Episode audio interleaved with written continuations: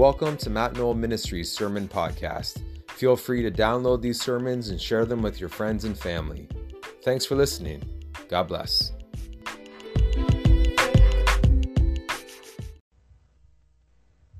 It's great that we don't come here for performance, eh? Because we don't have much to perform. We don't have much to show off. I mean, wow. Praise the Lord. Wow. Father, we do thank you, Lord, for this morning that we can just be in your presence, mighty God. Lord, let your word just, Lord, let your word just penetrate us, Lord God. Change us, Father, we ask. In Jesus' name. Jesus' name. I have I have never felt so weak in my life the last number of months. But I've also never have felt so strong in my life the last number of months. Isn't that strange? Isn't that strange? It's like me saying I'm hot, but I'm cold. It's just weird. I don't I don't get it. I don't understand what God is doing, but I don't need to understand. Amen? I've just never felt so desperately weak, so in need for God. I'm like I'm so desperately in need of God every moment of every day that I live.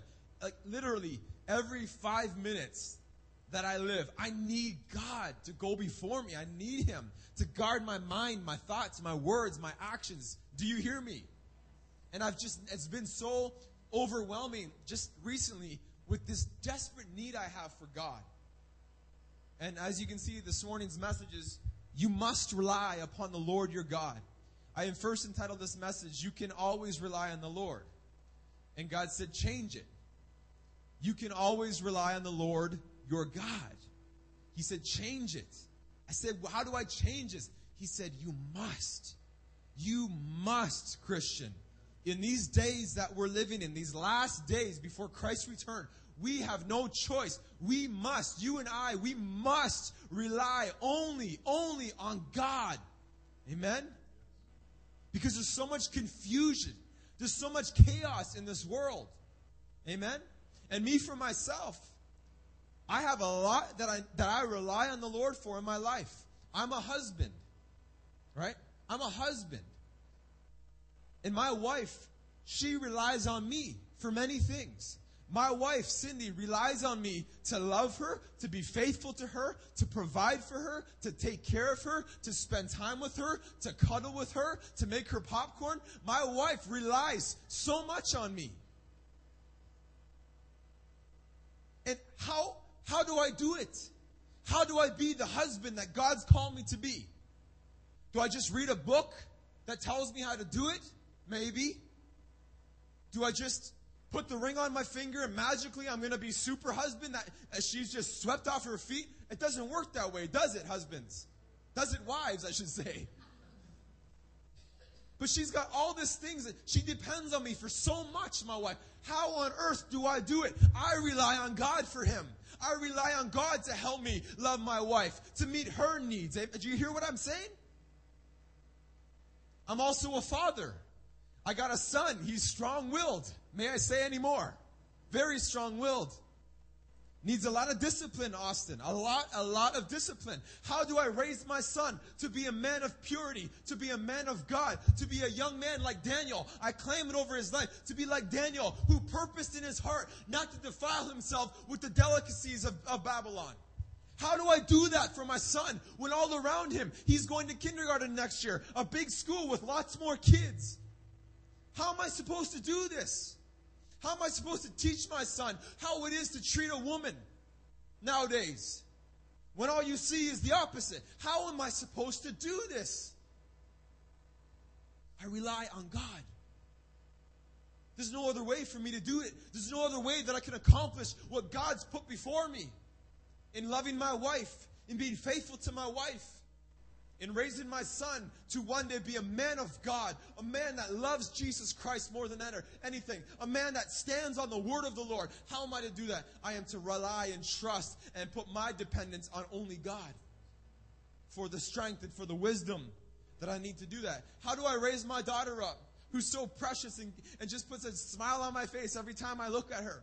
How am I supposed to raise her up to be a woman of integrity, a woman of purity, a woman that knows she can, she can walk, you know, into school or into a public place not feeling like she's being gawked at? How am I supposed to raise my young daughter up in this life that puts women on this wrong pedestal, that's sick and perverted? How do I do that? I depend on God. I rely on God. How do I stay faithful to you? As the assistant pastor of this church, how do I stay faithful to the sheep that God's put under me? How do I stay faithful? How do people that look to me at the coffee house, they, they rely on me for things. They rely on me in city to be there, to talk to them, to listen to them, to tell them truth, to be open. They rely on us. You rely on me. How do I do it? I depend on God. Only God. I rely for everything that I'm responsible for, for everything that God has placed in my life. How do I do it? I rely fully on the Lord. There's no other way. It's too much. If I do it in my own strength, I fail.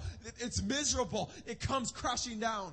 But if I put my dependence in Him, I say, Lord, I rely on you alone for this, God. He gives me strength and wisdom and patience and endurance to, to do all of this. Amen? It's God. We must rely on God all that He's done and put in our lives. Because the truth is, this world, man, it's falling apart. This world is coming to an end. In the book of, I believe it's First Peter, it says that this world and everything in it one day is going to burn up. Right? We all know that. But we're living in these last days. We're living in these times where, where it's just it's just chaos all, ar- all around. The world's just in a frenzy. The world doesn't know what's happening. And do you know, Christian, that we're like aliens? We're foreigners. We're just passing through this life. This life is but a moment, amen? And one day we're going to be in eternity with Christ forever. Trillions and trillions and trillions of years later, trillions of years, we're going to be with Christ. This is just but a moment. Amen? This is not our home. Philippians chapter 3 verse 17 to 21 says, Brethren, join in following my example, Paul says, and note those who so walk as you have us, uh, have us for a pattern.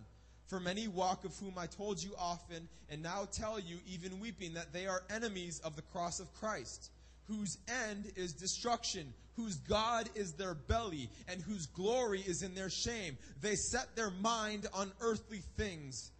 For our citizenship is where?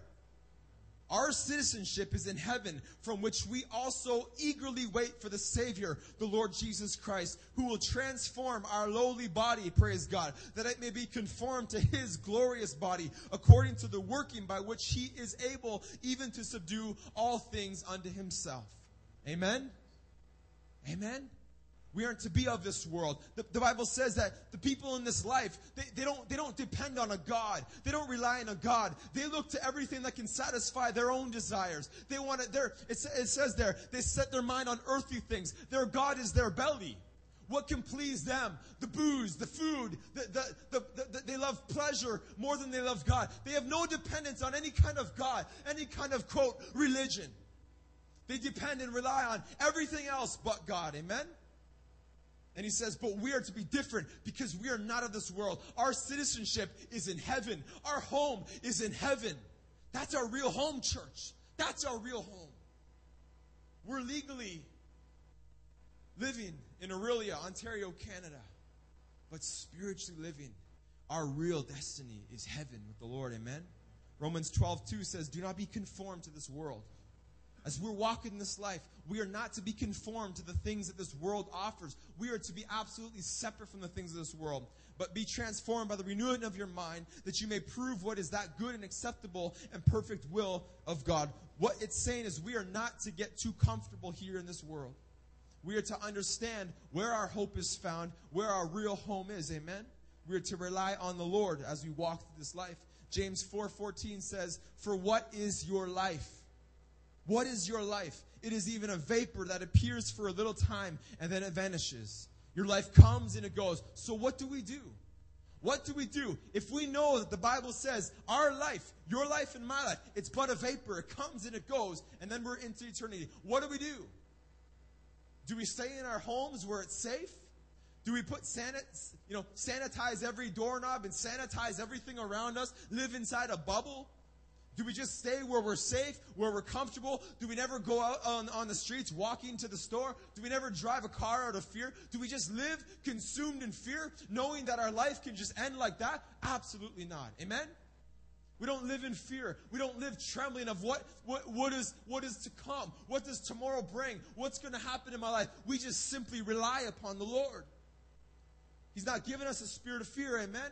He's not called us to worry. He's commanded us, do not worry about your life as you walk. Because we know there's a lot of stuff out there that can wipe us out. We know it.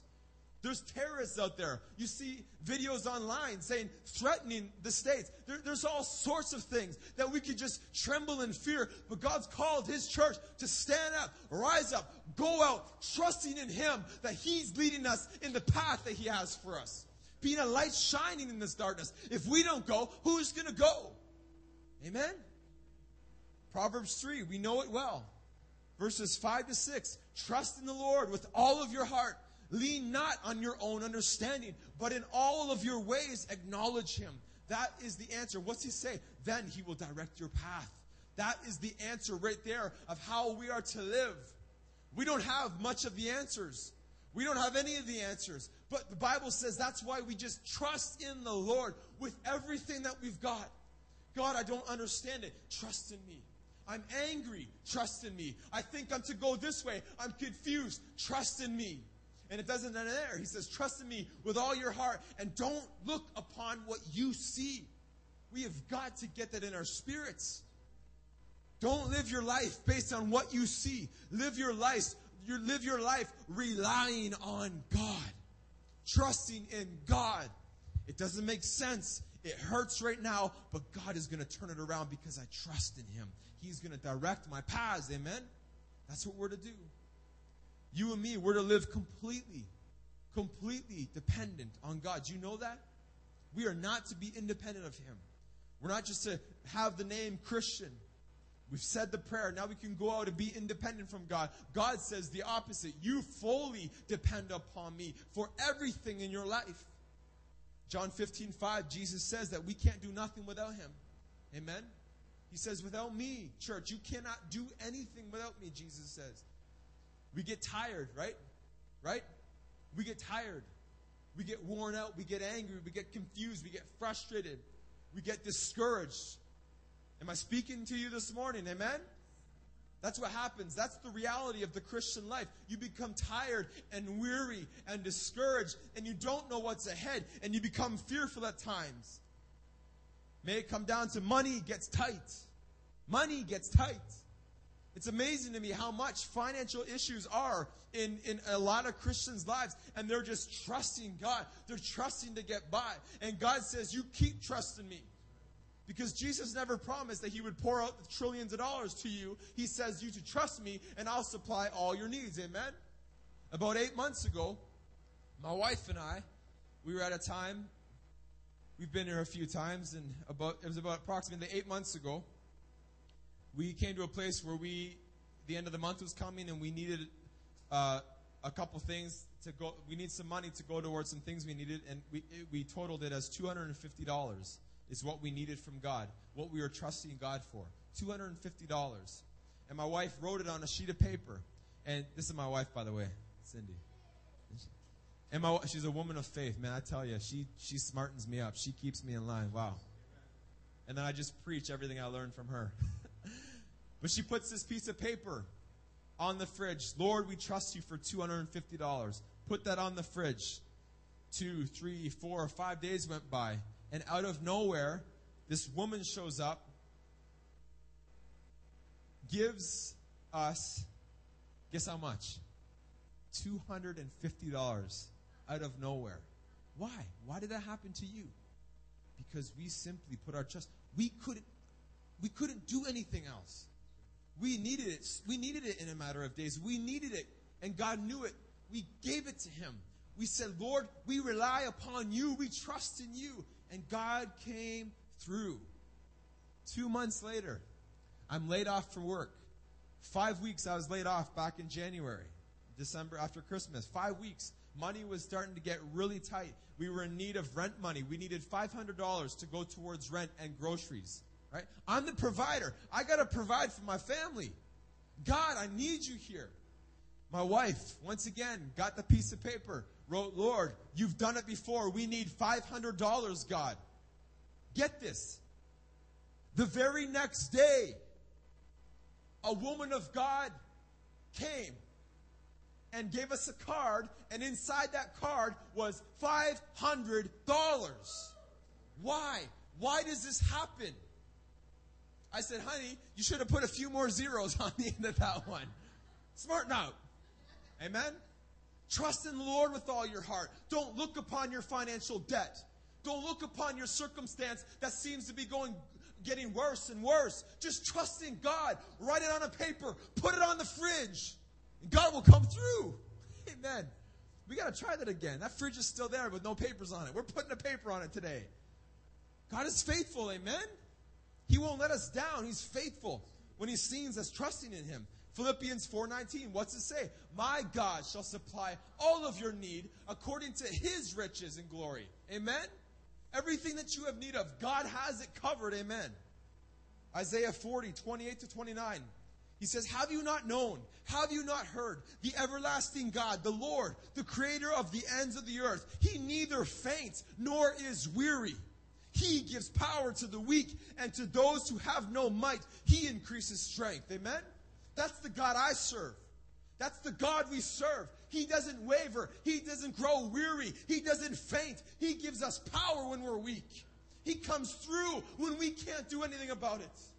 He loves it when you and I come to a place of full dependence on Him. He loves it. He brings us purposely at times, places where we just can't do it. It's seriously impossible. But when we give it to Him, when we commit our ways to the Lord, we trust also in Him. The Bible says that He shall also bring it to pass. But we got to trust in Him. We got to rely on Him. We got to be living for Him. We got to seek Him first. Jesus says, when I come, when, when I'm coming back, what am I going to look for? I'm looking for faith. He's saying, will I find it? Will I find a church who is fully dependent on me? That's the church I'm coming back for. Praise God. This is a powerful thing. John 16, 33. Listen. He says, These things, Jesus says, I have spoken to you that in me, Jesus says, you may have peace. In me, you will have peace. Not in this world, not in any man or organization. Jesus says, in me, you will have peace. The Bible says that he keeps you in perfect peace, those in perfect peace whose mind is stayed upon the Lord. And so he says here in John 16, 33, he says, In me you may have peace. In the world you will have tribulation. In Christ, there's peace. In the world, there is tribulation. But what's he say? But be of good cheer. Why? How can we be of good cheer? Because Jesus says, I have overcome the world.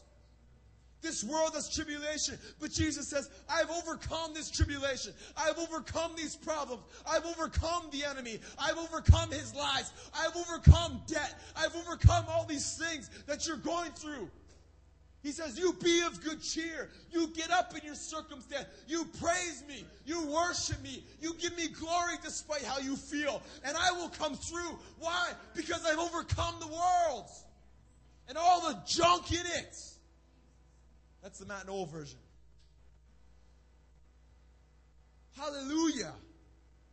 I've overcome the world. Yeah, but how can I be cheerful? My life is so hard. My life is so rough. Claim that promise. Overcome that, that discouragement. Jesus has overcome this world. Jesus has overcome this world. Hallelujah. Hallelujah. Rely on the Lord. He's faithful. He's faithful. You look around, the economy's failing. Every day it's getting worse. Look what happened to GM. Look what's happening in, in, so many great organizations. Look at the, the NASDAQ. I have no idea what that is. Look at the, the, the stock markets. I have no idea what those are. But all I know is they're going down. The arrows are pointing down. And people that put their hope in these things, the lottery, wasted money on the lottery.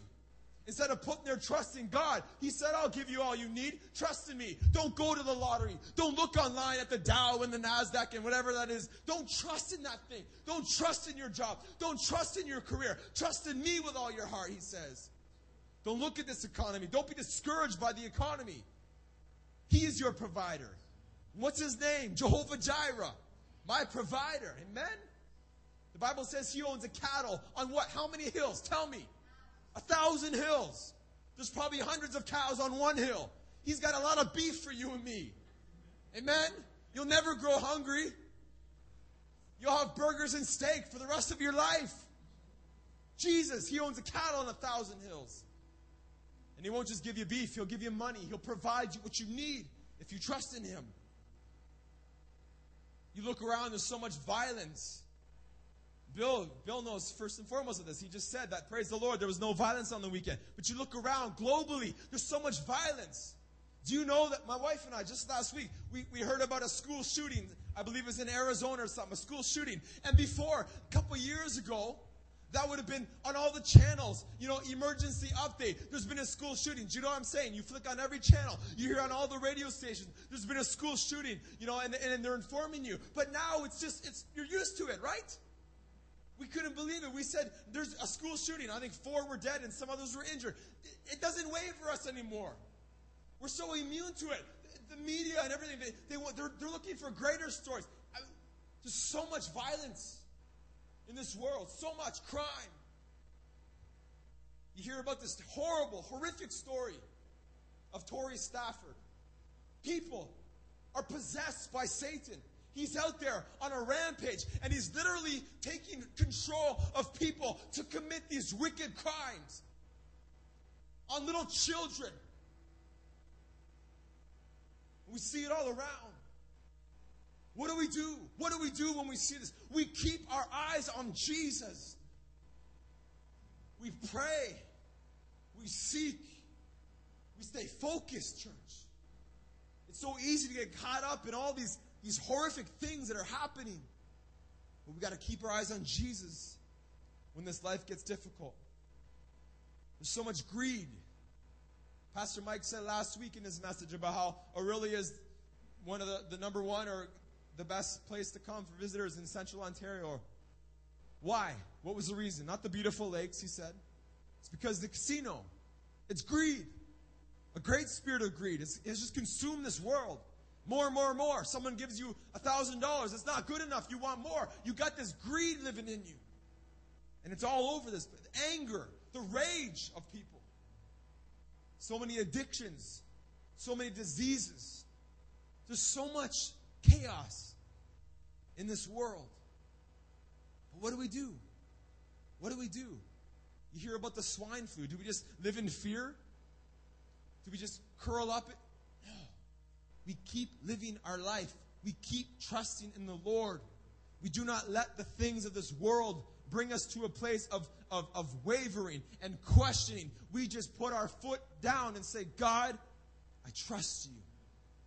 And we keep on shining the light. We keep on speaking the truth. We keep on pressing on in this fight. It is a fight. We are in a fight. But what does God want us to do?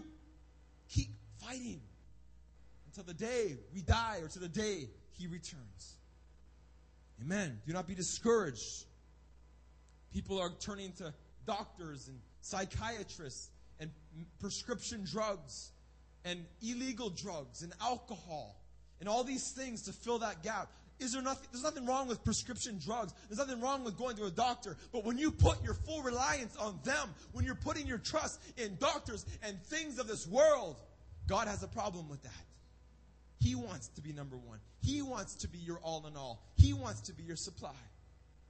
Jesus says in Luke 21, 25 to 28, there will be signs in the sun, in the moon, and in stars, and on the earth distress of nations with perplexity. The seas and the waves are roaring. Listen, Jesus says men's hearts are going to be failing them from fear and from the expectation of things which are coming on the earth.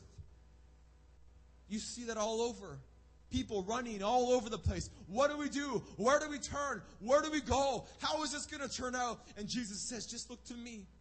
I'm your good shepherd. I'll show you the way. Verse 28, he says, When these things start to happen, he says, Look up because your redemption draws near. Amen? That's what we do. We look up. We keep our eyes fixed upon Jesus. We keep our eyes fixed on the truth of God's word in these days. We only rely upon him. You think of Daniel. There was a, a new law do not pray to anyone but the king. Daniel said, I will not forsake my God for nothing. Daniel was willing to give up his very life for his walk with the Lord. He was willing to lay it all on the line. So Daniel went and did, not, not in arrogance, but in faithfulness. He went to his room and he got before the window, which he did every day, three times a day, and he cried out to God. He was probably interceding for this rule, this law, these people that were so deceived in, in, in, in the place where he lived. And of course, they saw him praying, and he was thrown in the lion's den. But what happened? God sent an angel down. God protected Daniel. Why? Because he trusted in him. Because he relied fully upon the Lord, even knowing that he's going to be face to face with ferocious, hungry lions that would rip his body apart. He said, I will not be unfaithful to God.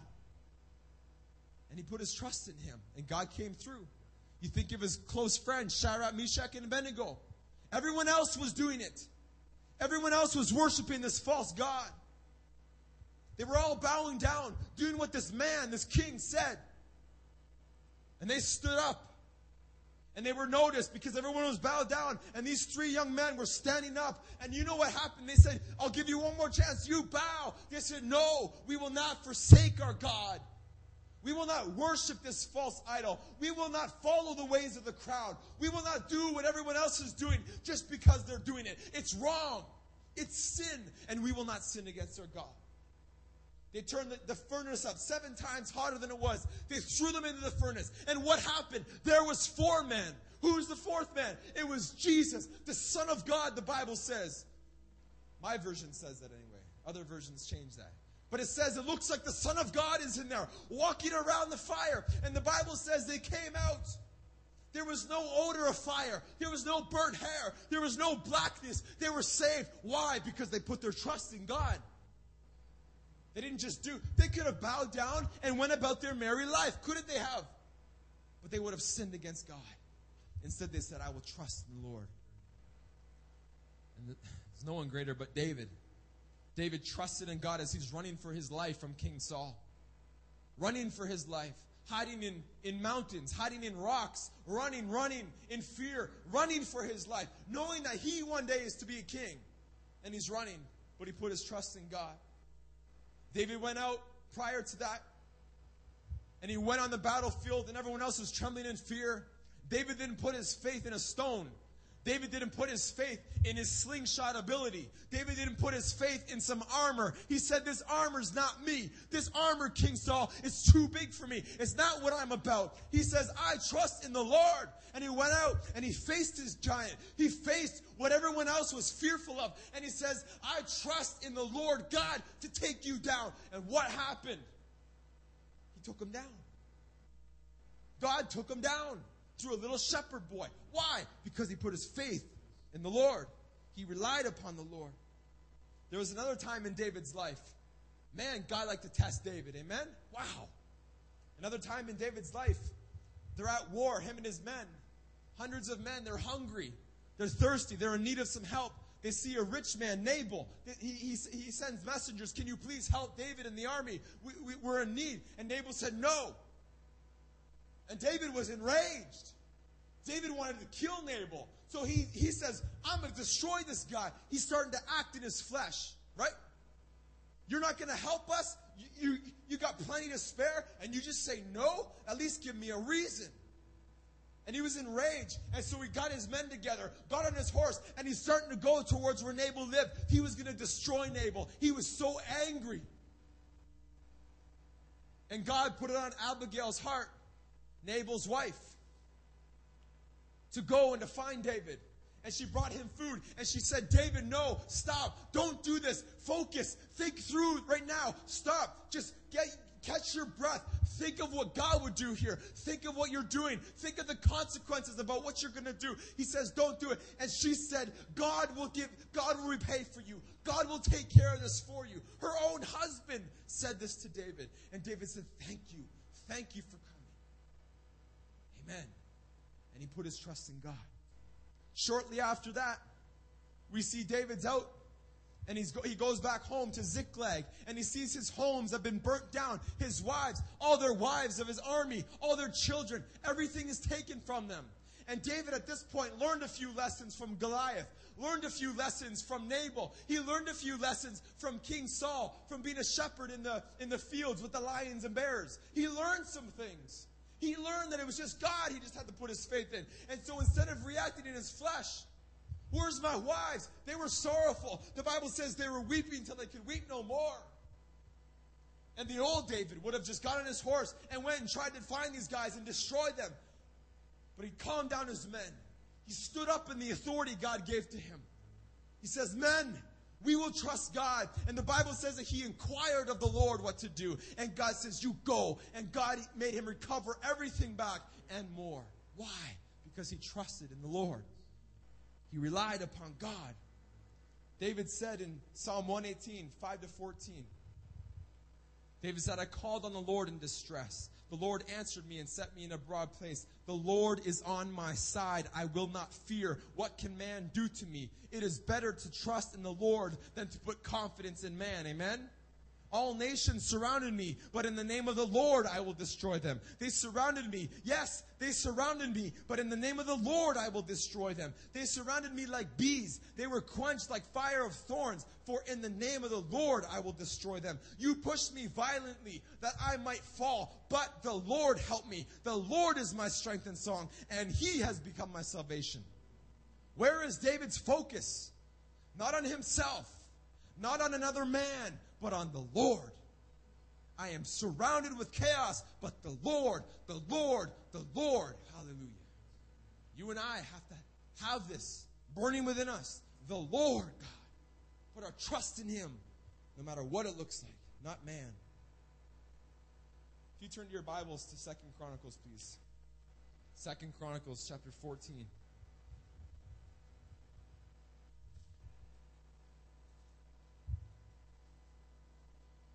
Oh, boy. I have no idea what I'm doing right now. Second Chronicles 14, please. Second Chronicles 14. Yes. We're just going to start reading verse 1. Just follow along with me. So Abijah rested with his fathers, and they buried him in the city of David. Then Asa, his son, reigned as king in his place. In his days, the land was quiet for ten years. Asa did what was good and right in the eyes of the Lord his God. For he removed the altars of the foreign gods and the high places, and broke down the sacred pillars, and cut down the wooden images. In other words, he removed all the idols. He got rid of all the false gods, all the false worship. Verse 4 He commanded Judah, he was king over Judah, to seek the Lord God of their fathers and to observe his laws and the commandments. He also removed the high places and all the incense altars from all of the cities of Judah, and the kingdom was quiet under him. And he built fortified cities in Judah, for the land had rest, and he had no war in those years, because the Lord had given him rest. Therefore he said to Judah, Let us build these cities and make walls around them, and towers, gates, and bars, while the land is yet before us, because we have sought the Lord our God, and we have sought him, and he has given us rest on every side. So they built and prospered. We're going to stop there. All this tells us is Asa is the new king of Judah, and he's a man of God. He means business. He doesn't mess around. Immediately, he becomes king. And, and he, he immediately experiences that peace and rest that comes from God when you're in his will. And immediately, King Asa said he gets rid of all the false idols. He gets rid of all of the things that are, that are blaspheming to God. And he does what was right in the sight of the Lord. He's trying to be obedient to the voice of God in his calling. He's trying to let the Spirit of God lead him in his life. This is the man that we find out Asa is. I'm reading verse 8. And Asa had an army of 300,000 men from Judah who carried shields and spears, and from Benjamin 280,000 men who carried shields and drew bows. And all these were mighty men of valor. So Asa's got this mighty army with him. Verse 9. Then Zerah the Ethiopian came out against them with an army of a million men and 300 chariots, and he came to Mareshah. So Asa went out against him, and they set the troops in battle array in the valley of Seph, uh, Sephatha and Mareshah. So here we have war. A battle is about to begin. Asa's got about 500,000 men, and now he's being attacked by an army of a million men, twice the amount of men he has. And they got 300 chariots coming at them. They're going to war. What does Asa do? What does he do? Does he just fight? Does he just say, go get them, boys? Does he just go at it and, and just normally just, they're coming, let's go get them? What's he say? Look at verse 11. Asa cried out to the Lord his God and said, Lord, it is nothing for you to help whether with many or whether with those who have no power. Help us, O Lord our God, for we rest on you. The NIV says, we rely on you. New Living Translation says, we trust in you alone. That's the answer God was looking for. He didn't want Asa to go out knowing that he's a man of God. Even though Asa knew he was a man of God already, he knew God. He was walking with God. He was being obedient to God. Even still, he needed to confirm with the Lord, I trust you, God. My faith is in you here. There's a million men coming at us. There's no hope. We can't win here. Oh God, you are our help. You are our trust. We rely on you. Praise God. And that's the answer God was looking for. He continues on. He says, In your name we go against this multitude, O Lord. In your name we go against it. You are our God. Do not let man prevail against you. So the Lord struck the Ethiopians before Asa and Judah, and the Ethiopians, Ethiopians fled. Look at, look at what he says. He says, Lord, you are God. Do not let man prevail against you. Do you know that there are many men who are rising up against God in these days. Do you know that? How do we deal with them? What do we do about them? Some label themselves of God. Some blatantly say we're against God, right? Jesus talks about false prophets rising. Don't listen to them. Jesus talks about wolves and sheep's clothing rising. What do we do about them? In the name of the Lord, we deal with them. We don't deal with them carnally. We don't deal with them personally. We deal with them spiritually. And we leave the fight for God. We can't fight a million men, Asa says. We'll lose. But if we give it to God and trust in Him and fight this spiritually, then God has the glory. Then we have the victory. Are you hearing what I'm saying? What a miraculous victory, victory God gave to Asa and Judah. The odds were so against them. They should have died. They should have been destroyed. Why did he win? Because he relied upon the Lord and he confessed it to God. He showed God. He proved to his men. He proved to the people that were under him that my trust is in God. Not in our skill, not in our talent, not in our anointing, not in our church, not in our finances. Our hope is in God. And then came the victory. Look at chapter 15, verse 1 to 2. Now the Spirit of God came upon Azariah, the son of Oded and he went out to meet with Asa. And he says this to Asa Hear me, Asa, and all of Judah. The Lord is with you while you are with him.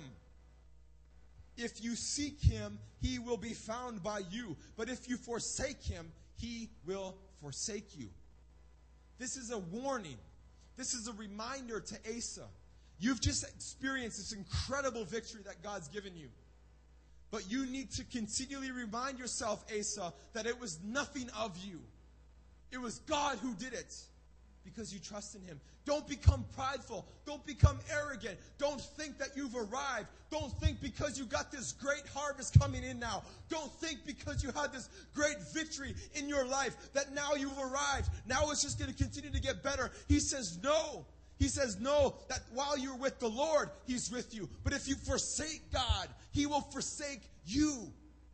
It is so easy that when God just manifests Himself in your life and He just, she just reveals himself to you and he blesses you in different ways and you experience this, this, this, this season of blessing and life and abundance, it is so easy to forsake him and to start walking in our own strength. And God says, No, this is a warning. Asa, don't do this. Don't start taking your eyes off of God. Keep your eyes on God, even though you're being blessed, even though you're winning the wars, even though it's all going good for you. Still keep your eyes on Jesus, walking in humility.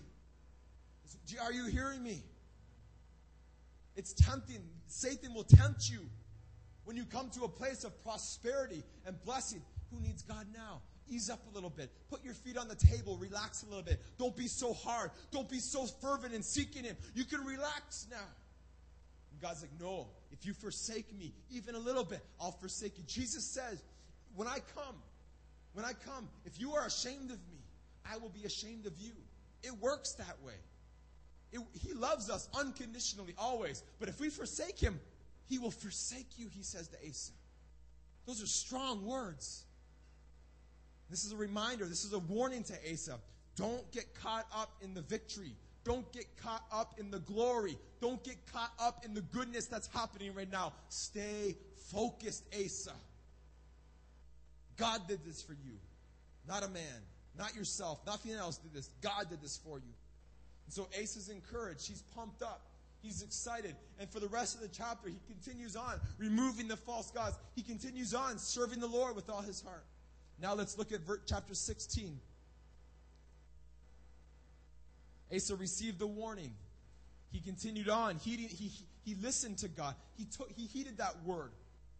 And now we find in chapter 16, in the, in the 36th year of the reign of Asa, Baasha, king of Israel, came up against Judah and built Ramah that he might let none go out or come in to Asa, the king of Judah. Then Asa brought silver and gold. They're being attacked by Israel now, Judah is, by King Baasha. Verse 2 Then Asa brought silver and gold from the treasuries of the house of the Lord and the king's house, and sent to Ben Hadad, the king of Syria, another, another enemy. He sends this gold to the king of Syria, who dwelt in Damascus, saying, Let there be a treaty between you and me, king of Syria as there was between my father and your father. In other words, he's like, I'm at war here. The king of Israel's coming at me. So he turns to the king of Syria. He says, he says, let there be a treaty between you and me. And he says, I've sent you silver. I've sent you gold. I've given you lots of money. Come, break your treaty with the king, King Baasha of Israel so that he will withdraw from me. In other words, break your treaty with him. Take this money. Take what I give to you so that he'll stop coming at me, so that I don't get harmed here. Verse 4 So Ben Hadad heeded King Asa and sent the captains of his armies against the cities of Israel. They attacked Ijon, Dan, Abel, Maim, and all the storage cities of Naphtali. Now it happened when Baasha, the king of Israel, heard of it, he stopped building Ramah and ceased his work. King Asa took all Judah and they carried away the stones and timber of Ramah, uh, which Baasha had used for building, and with them he built Geba and Mizpah. This is where it gets good. Verse 7. And at this time, Hanani, the seer, the prophet of the Lord, came to Asa, the king of Judah, and said to him, Because you have relied on the king of Syria and have not relied on the Lord your God, therefore the army of the king of Syria has escaped from your hand. We're, we're, the Ethiopians, he says. Those Ethiopians, those million men who came at you, were they not a huge army with very many chariots and horsemen? Yet, because you relied on the Lord, he delivered them into your hand. The eyes of the Lord, verse 9, run to and fro throughout the whole earth to show himself strong on who? On behalf of those whose heart is loyal to him. In this you have done foolishly, Asa. Therefore, from now on, you shall have wars. Asa knew what he needed to do. He did it with the Ethiopians. He did it all through chapter 14 and 15. He trusted in God. His, he relied upon the Lord. And he was given the warning, don't take your eyes off God. Don't put your, don't put your trust in flesh. And then he's got a war coming at him again. And out of nowhere, he just, he just decides to turn to another man. Come, help me. Here's what I can give you. What can you do for me? And God's like, No, no, you're foolish, Asa. You've done a foolish thing. He says, In this you've done foolishly. Therefore, from now on, you, you shall have wars. He says, The eyes of the Lord are running all across this earth, looking. God wants to show himself strong for you. He wants to show himself strong for me. Amen? But he's looking to see whose heart is loyal to him, whose heart trusts in him, whose heart relies upon him. Verse 12 and 13. In the 39th year of his reign, Asa became diseased in his feet, and his sickness was severe. Yet in his disease, he did not seek the Lord, but his physicians. So Asa rested with his fathers. He died in the 41st year of his reign. Let's stand. Dad, would you come, please? Look how, look how easily and quickly this man of God turns to the arm of flesh after seeing the evident, miraculous hand of God save him and deliver him from a sure defeat. And then he's given a warning keep your eyes on me, Asa. Don't start walking with what you see. Keep trusting me, Asa. And he did for some time, but then the time came where he he came up against a, tr- a hardship again, trouble again. And he took his eyes off the Lord, and instead of saying, God, once again, I'm turning to you, I need you here, he did it in his own abilities. And it all came crashing down. At the end of this man's life, he became sick in his feet. He got a disease in his feet, and it consumed his body, and he died. And it says again there in the Bible that he's sick, he's dying. And instead of saying, God, I need you, you're my healer, I believe that you can heal me, I believe that you can restore me, I come back to you, I put my faith in you, God, once again. Instead, he continued on down and he said, I look to doctors instead of God.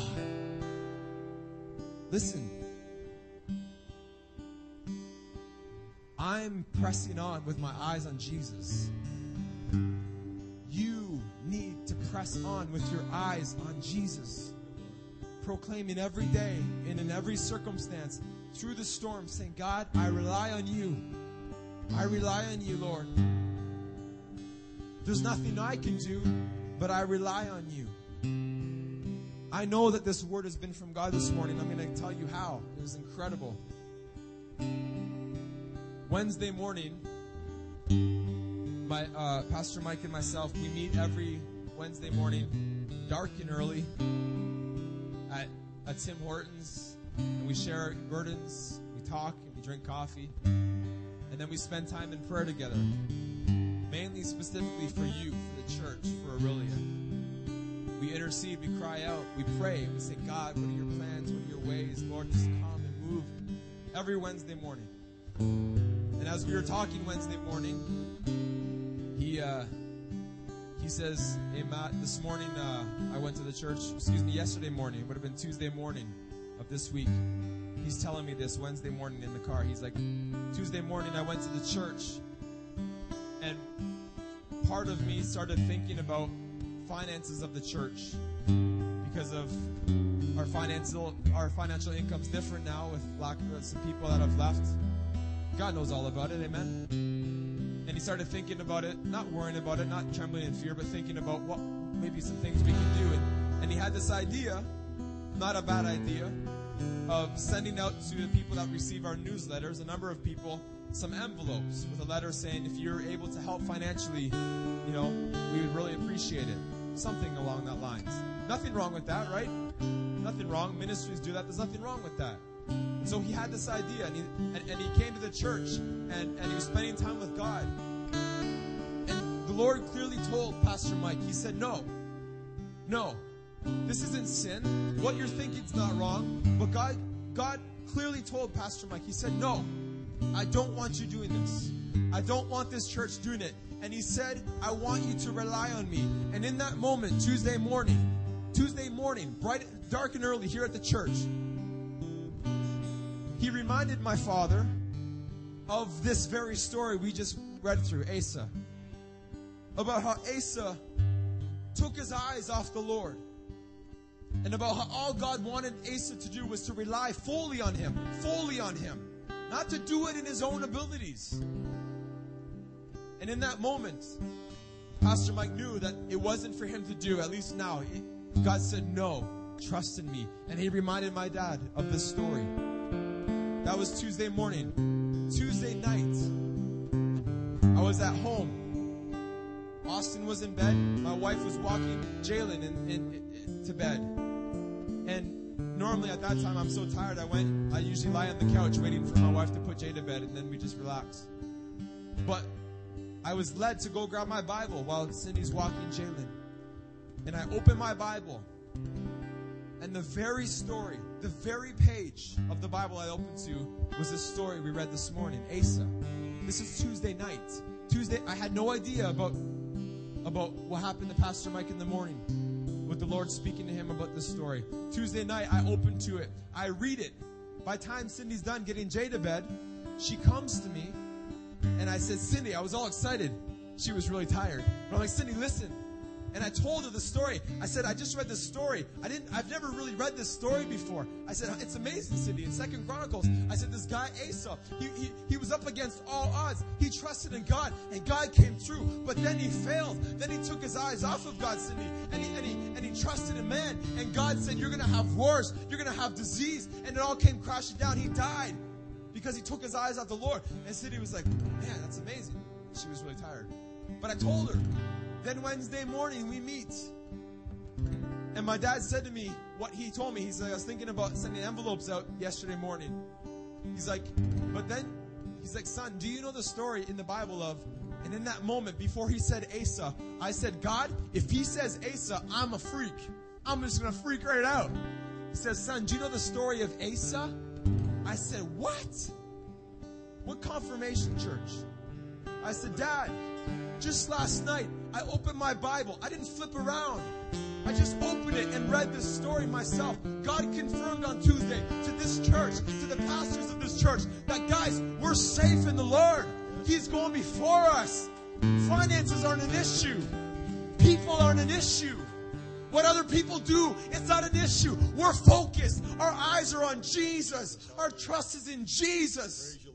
We rely on Him. We don't rely on man. We don't rely on you. We, you don't rely on us. We rely on God. Hallelujah, Lord. Amen, Father. Hallelujah. So be it. And that confirmed to Pastor Mike that yes, no, don't send envelopes. And that confirmed to me, this is the word of God I'm to preach this morning. You heard it, church. We're going forward. And God is faithful. He says, He who calls is faithful, who will also do it. He'll do it. He's doing this work. He's going to complete it until the day of Jesus Christ. It doesn't matter. It doesn't matter. Doesn't matter what we see. Doesn't matter how we feel. Doesn't matter what people say, what people think. It does not matter. We stay humble. We stay right. We keep fighting this spiritual war, trusting in the Lord. Hallelujah. Amen. Hallelujah. Thank you, Jesus. Father, we give you glory, God. You are mighty God. You are mighty to save. Let that not just be a song that we sing. God, let that be a prayer, a prayer of faith, a declaration of faith. It's my God that I serve is mighty to save. Hallelujah. Lord, we trust in you, God. We trust in you. Lord, for our homes, for our families. We trust in you for our finances. Trust in you for our jobs, our careers, our ministries. We trust in you, God. Lord, if there's anything, anything in us, oh God, that's not right, that you're not pleased with, show it to us, Lord. That we can repent and fully trust in you, Lord God. You are a faithful God. And Lord, we, we receive this word this morning, Yes, Lord. Amen. knowing that it's not man made. Hallelujah.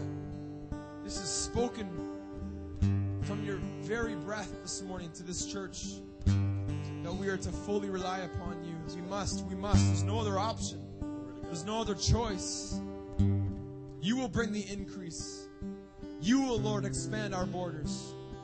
As we faithfully, diligently press on, as we faithfully show up week after week, as we faithfully keep ourselves unspotted from the things of this world, as we faithfully seek you and live our lives for you, you will do the rest.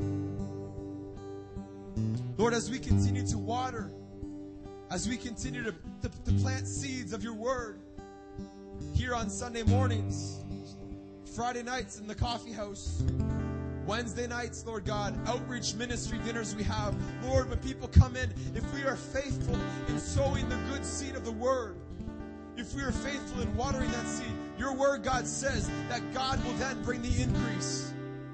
We don't bring the increase. You bring the increase, God. Lord, I'm so excited this morning, God. Thank you, Holy Spirit, that you are here, God. Thank you for that wonderful, intimate time of worship we experienced, God. Lord, we want more. We want more of your power. We want more of your spirit, God. We want more of your freedom, Lord God. And Lord God, we will not do it in our own ability. We will not make it up. We will just continue to wait upon you, Lord. Through it all, through it all, Jesus, we trust in you. Hallelujah. Thank you, Lord. Thank you, Lord, that you take care of those who come against your people. They're in your control, they're in your hands, God. May we fight spiritually, Lord. Not carnally, Lord. Woe to us if we fight carnally. Woe to us if we take things personally, my God. There's no time for that foolishness, Lord.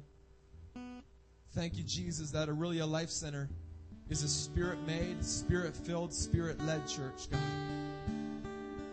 And that's the only reason, God, that we exist today. Hallelujah. Thank you, Lord, that we are not man made. Hallelujah. Hallelujah, Jesus. Hallelujah, Jesus. Where the Spirit of the Lord is, there's freedom. This is a place of freedom. This is a place of liberty. This is a place of life. Hallelujah. Hallelujah, Jesus. God, you go before us. You walk before us, Lord. Hallelujah. Hallelujah. Hallelujah. Hallelujah, Jesus. You know the steps that this church is taking, God. Hallelujah. We wait upon you, Lord. We trust you, Lord.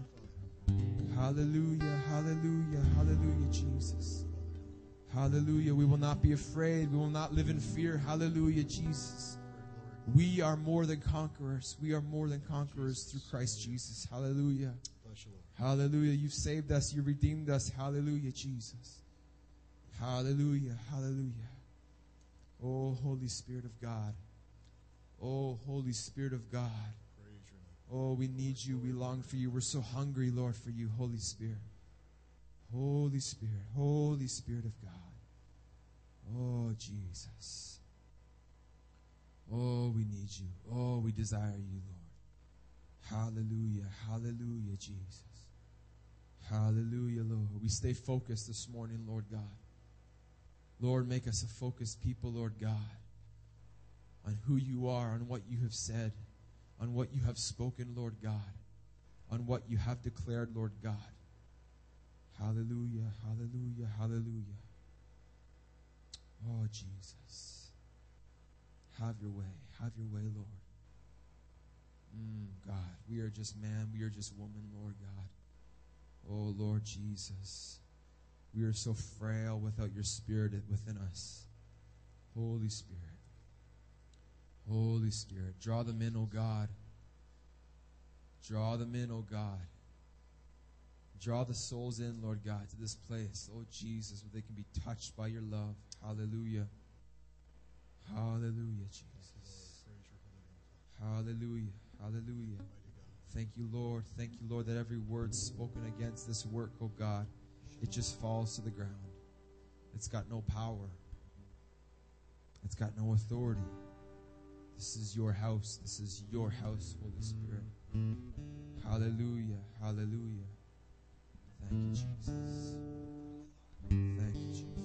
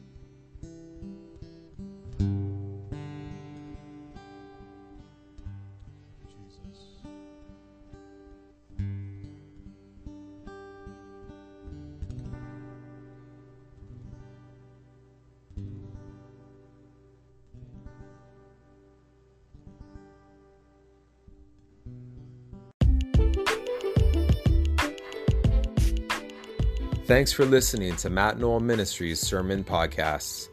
I trust you were blessed by today's episode. We'll see you next time. God bless.